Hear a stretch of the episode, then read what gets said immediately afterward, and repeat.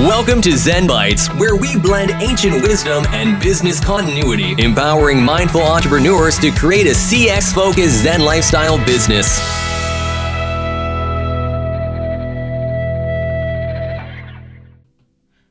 Welcome. I'm Shane Dema, and this week's Zen Bite focuses on the connection between high performance and high functioning anxiety. Now, since anxiety can propel high performing behavior, it can be difficult to discern between the two sometimes.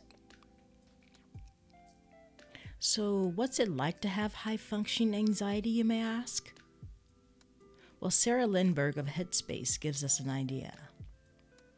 According to her, high functioning anxiety is busy and in control, high achieving and perfectionistic, driven by details and order in a desperate attempt to calm racing thoughts, worry, and the fear that invade every ounce of the mind and body. An overthinker with a tendency to perseverate, dwell, and stew on everything.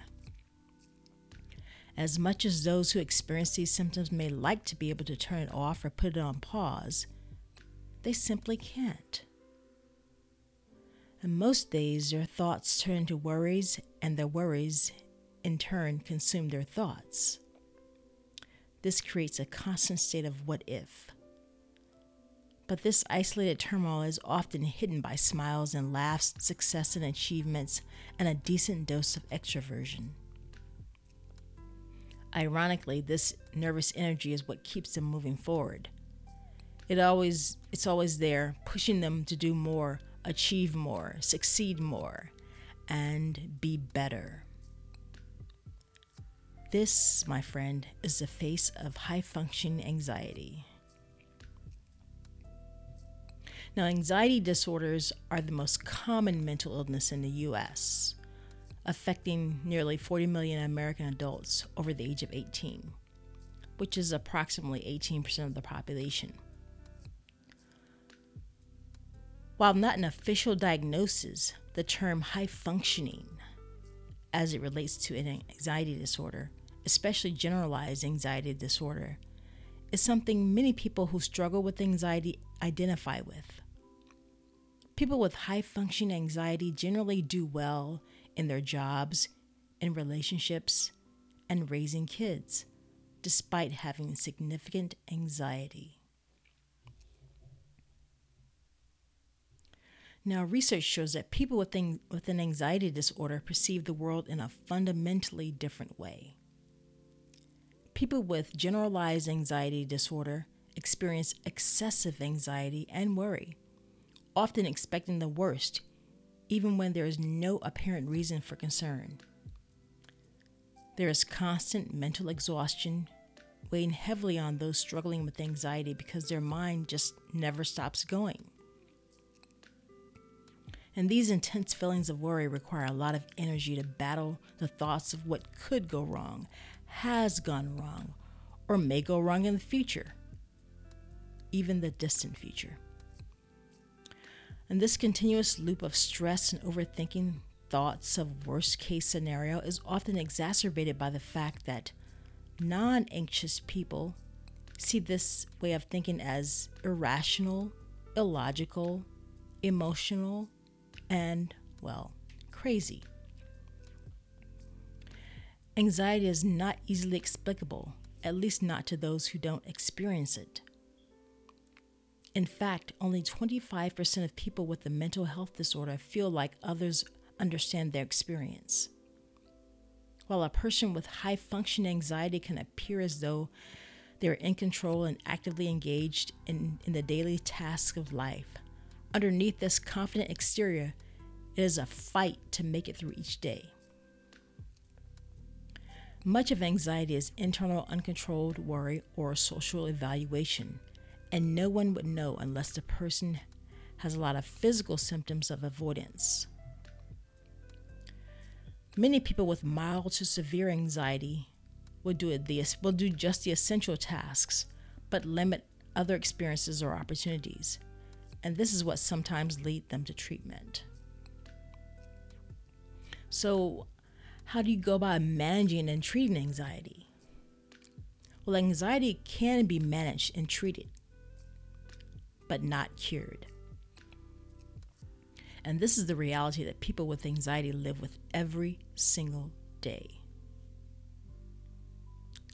There are a variety of treatment options that are effective in treating anxiety disorders, including cognitive behavioral therapy, coping strategies, medication, and alternative therapies such as meditation, acupuncture, mindfulness, and yoga. And there is increasingly compelling evidence making its way to the masses about the effectiveness of mindfulness and meditation to help anxiety to become managed. In fact, meditation and mindfulness can be a great resource on their own or in combination with other treatments. So let's take a look at six ways to cope with high functioning anxiety. Number one is recognize your symptoms for what they are. Do you know the symptoms of high functioning anxiety? If you don't, get to know them. And if you do, understand and acknowledge how they impact you. Anxiety kicks our brains into overanalysis, such as, Why am I feeling like this?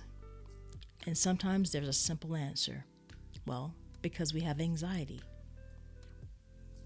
Ruminating over a simple decision, over preparing for a meeting, or obsessing over a conversation often don't mean anything more than your than that your anxiety is acting up. Number 2, make friends with your fear.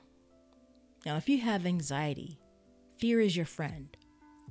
You may not like it, but it's part of your life. And it motivates so much of what you do.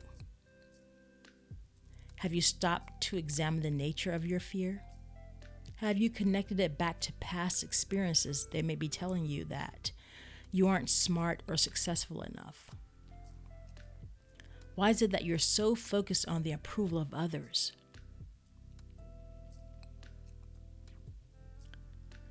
Number three is reconnect with your body. Anxiety is just as much physical as it is mental. People with high functioning anxiety tend to live in their heads and find it hard to break the cycle of fearful thinking and feeling. Reconnect with your body by becoming aware of how you feel, even on a physical level. Number four is have a mantra and use it every day. Learn how to talk back to your fear when that not so little voice inside starts to tell you that you're not good enough or that you need to push, push yourself even harder, develop a few phrases to say back to it, such as, Who I am right now is good enough for me. I am doing my best. I am not perfect and I love myself for who I am. I deserve to take good care of myself. This tool is especially helpful when it comes to dealing with a challenging problem or symptom of high functioning anxiety, which is perfectionism. Having a mantra is empowering and it gives you an opportunity to practice self care and to cope with anxiety at the same time. Number five is learn how to intervene with yourself. Anxiety feeds off of anxiety like a giant snowball rolling downhill. Once you have identified your symptoms, you can learn how to intervene when they appear and step out of the way before you get rolled over. Now, one tool to use is a timer. When the timer goes off, just hold yourself accountable and walk away. If you've had a particularly stressful week at work, don't follow that with a jam packed weekend. This may mean saying no and disappointing someone, but you need to prioritize your own wellness. And number six is create a support squad.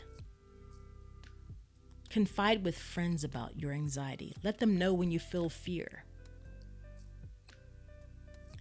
It helps to have support. Now, all these tips can create a toolbox for your high functioning anxiety. And please let me know how it goes.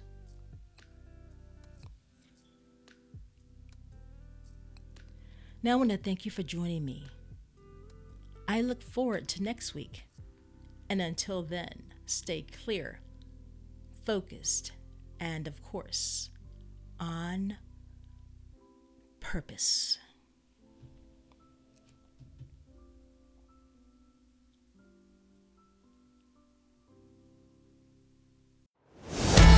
Thanks for listening to Zen Bites, where we just blended ancient wisdom and business continuity, empowering you to create a CX focused Zen lifestyle business.